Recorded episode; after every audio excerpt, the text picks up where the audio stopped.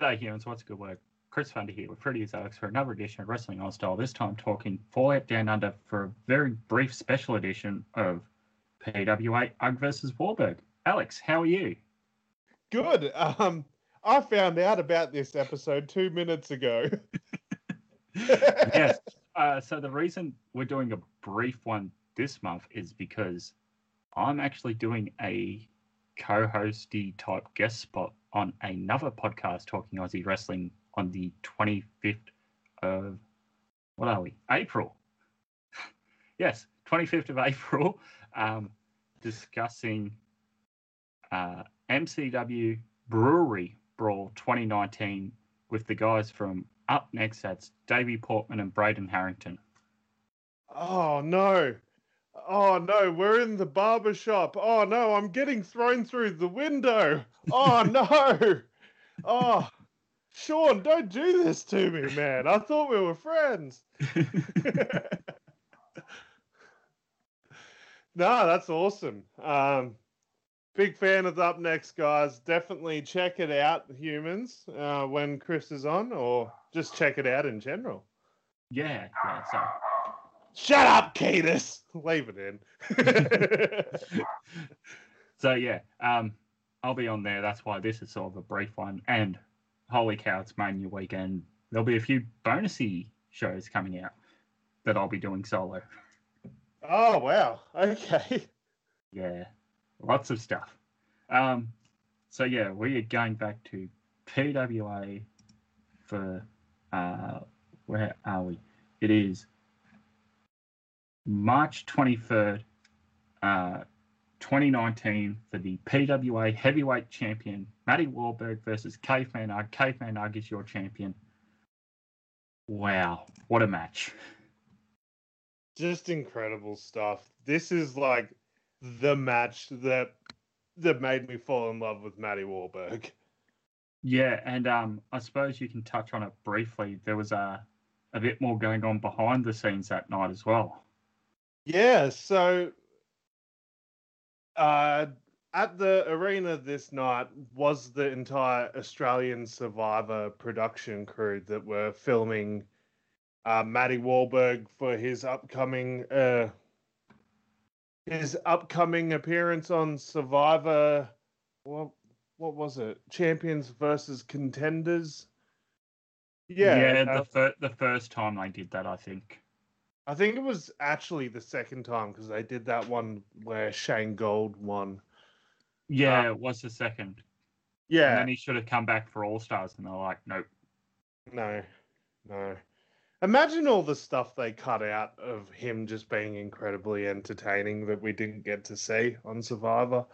Um, anyway, uh, th- they were there filming like all of his like sort of uh, background sort of vignettes that they do for Survivor to show you what they do in their what the competitors do in their pastime or for a living. Yeah, yeah, um, a bit uh, different than the American Survivor contestants because the Australian wrestlers still have full time jobs. Yeah, exactly. Yeah, I don't think um, John Morrison was daylighting as a school teacher. no, maybe not. Yeah. And uh, I don't think Johnny Fairplay was either, thank goodness. I think he'd be an incredible drama teacher. Yeah, actually, that's a good point. he would be. yep. Um, just tell everyone that your grandmother died that is still one of the best moments in Survivor history. Incredible. Yeah, that that season is fantastic because you got the best heel in Johnny Fairplay. You got an awesome baby face in Rupert, if you remember Rupert, the dude in the tie dye singlet. The guy who oh. looks like Mick Foley. yeah, yeah, it's dude love. Um, yeah, like just a great season anyway. Anyway, this has nothing to do with Wahlberg versus Ugg, which well, is suppose, wrapping up the uh, Survivor talk. How did old uh, actual idiot Matty Wahlberg go on Survivor that season? He was the last elimination before before Tribe, uh, before Merge. So he missed Before- out on the jury. Yeah, he just missed out, which was so annoying. It just came down to him being stuck on a tribe with one other of the contenders and just a whole heap of champions that, that sort of teamed up against him. Um, yeah, and the other guy that he was stuck on that tribe with was Harry, who would eventually have a match against Matty Wahlberg down the line. Um. Oh. Oh, they had the match in IWA. Um, Yeah. Out somewhere in New South Wales. I can't remember where. Yeah. And Yeah. then, speaking of other reality contestants, um, oh, what's his name from Love Island? Wrestles in uh, PCW in Victoria had a match against Wahlberg as well. Yeah, yeah. I, I Um, really don't remember his name because I'm not that familiar with his work or the show he was on. No, the name escapes me. But uh, yeah, Aussie wrestlers, reality TV seems to be good for them. Yeah, bloody oath it would be.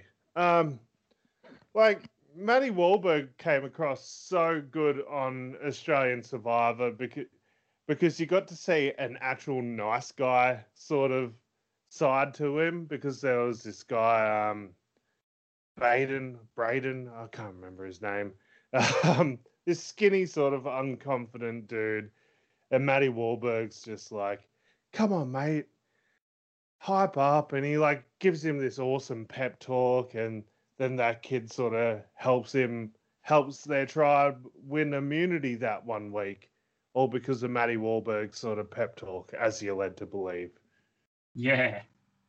Yeah. 21st century success story. exactly yeah and Um, like you don't get to see the nice guy side to Matty Wahlberg that often when you watch him wrestle because he does the arrogant smug thing perfectly So this would have been. I'm just trying to pinpoint the timeline. Um, this would have been. Who won Coliseum the first year? Was it Moretti? yeah it was Moretti So this is before Wahlberg's win at Coliseum later this year.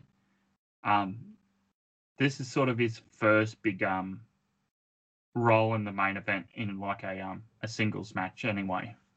yeah Um, I, Uh, I I think he should have won this, even though he was going away for a bit. um. Well, I suppose hindsight being twenty twenty, you could have done it. Yeah, especially like knowing in the future that Ugg is just gonna never turn up with the title anyway. yeah, I chose a bad time to move. yeah, definitely. Um, so yeah, Ugg used to be based in Sydney. Uh, 2020, he relocated to Melbourne to be uh, more associated with MCW in Melbourne. Um, then the pandemic hit. He was still PWA champion, stuck in Melbourne, couldn't leave because of the multiple border closures and travel restrictions. And PWA spent the better part of a year without a champion on their roster. Well, I Yeah. shouldn't say that. I mean, uh, heavyweight champion. Yeah. And also, the tag team belts were missing from the tag team champs. Oh, yeah. Wow. In hindsight, that's really, really uh, bad to think about, isn't it? Yeah. Yeah. You, all the more reason as to why Jessica Troy had to carry, carry that company through the pandemic. Well, she is an arm collector. Yes. Um, although that being said, I would rather PWA. Nah, it doesn't matter. Because, yeah, we'll talk about it later. We'll talk about it on our uh, Oz overview. But um, yeah, this match I think for many people made Wahlberg, and yeah. then and then he sort of went away. He went over to Fiji. Oh, I can't remember who he came back against, but somebody had a crack at him because he took time off to go over to Fiji. Yeah, I can't remember either. Um, Might have been the nations because they did lead into that feud at the start of um 2020.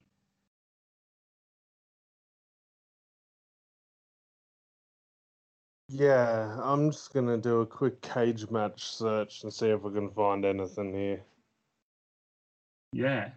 Well, I suppose uh speaking of uh killer queens. uh yeah, Wahlberg. I can't remember who, one of his trial mates on Survivor called him an actual idiot. And then Yeah. he comes back and comes out with that merch that says Sorry. Yep, go on. and he comes back and he comes out with that merch that says actual idiot with the red Yeah. Cup. Yeah, and he changed like all of his like Twitter handle, uh, not handle, but his Twitter name to actual idiot Matty Wahlberg. the, the dude knows how to like, yeah, he knows how to just Market himself. go on with it. Yeah, bloody oath. Uh, uh, any luck there with your uh, inquiry? Yeah, so his first match back in PWA after the Ugg title match was a four way match against Big Fudge, Donnie Mako, and Sam Osborne. So it sounds like a real Sam Osborne thing to do to sort of call out Matty Wahlberg like that. Yeah, yeah, would have would have been fitting for the time before Generation Now. Yeah. I keep going to say Generation Me, but that's the Bucks. what a Wow. Generation Me doing in the PWA zone. yeah. Wow. Uh, but um, I really enjoy this match. Ugg doesn't get enough credit. Um, would you say Ugg is similar to like a Vader, Oh, yeah, big time. a big man that can move? Yeah, here's like your Vaders, here's your Bam Bam Bigelows, like just the big guys that can move. Um, and yeah, Ugg doesn't get enough love anymore. I I don't know. I think it's because of what happened with his title reign that he sort of almost cops a bit of residual heat online because of it, even though it's not his fault at all. But yeah, more people should be talking about Ugg as well. Yeah, I, I don't blame the wrestlers um, in that case, with the pandemic especially, Mm. when it's the company and you're using your commentator, for example, Andy Coyne, to go, she's a record setting champion. She's held that title for over a year.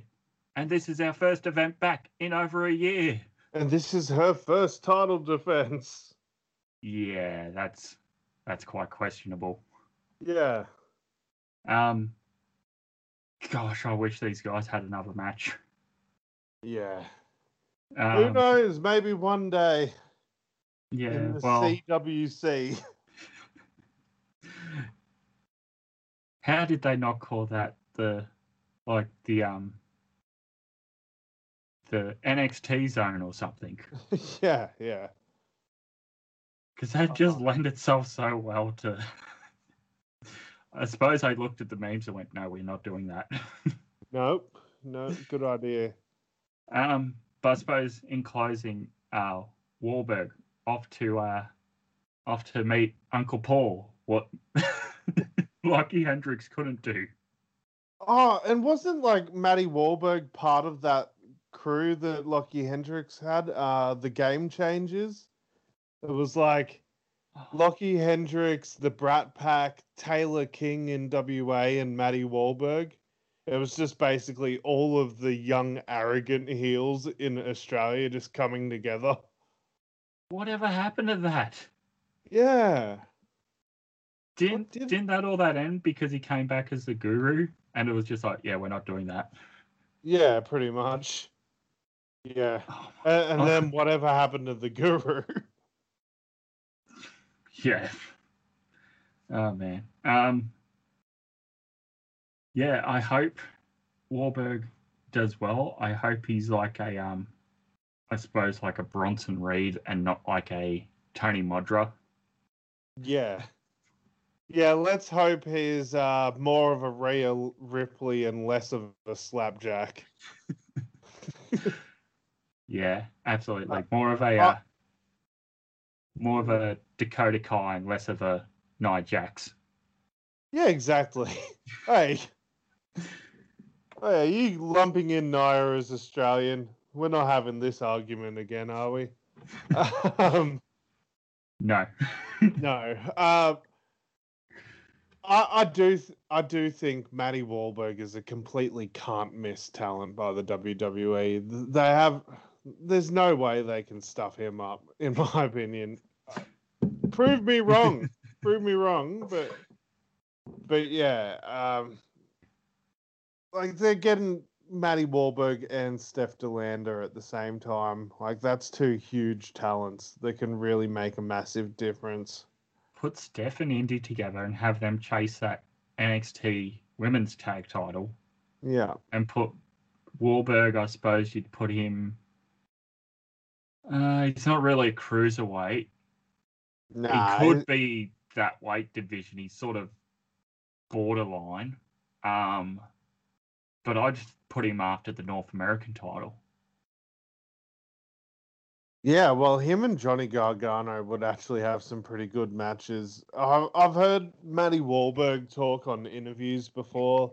I think he was on JXT's podcast once, and um, he talked about how he was a huge fan of Chikara and Johnny Ooh. Gar- Yeah, well, back before Chikara was cancelled, and yeah, but there was some great wrestlers in Chikara back in the day including a Johnny Gargano and uh, Tommaso Ciampa and all that. So I think he would get a massive kick out of wrestling those sort of guys, and I think they would be great opponents for him. But it's just a wait and see sort of situation. I do not think that he'll be anywhere near the cruiserweight division. I think he will beef up considerably because he's a tall Look boy. at the beef. Yeah, look at the size of that. Wow, Narcissus. That's Gary Stridham. What a body. Poor old Lex. Um, yeah, Wahlberg.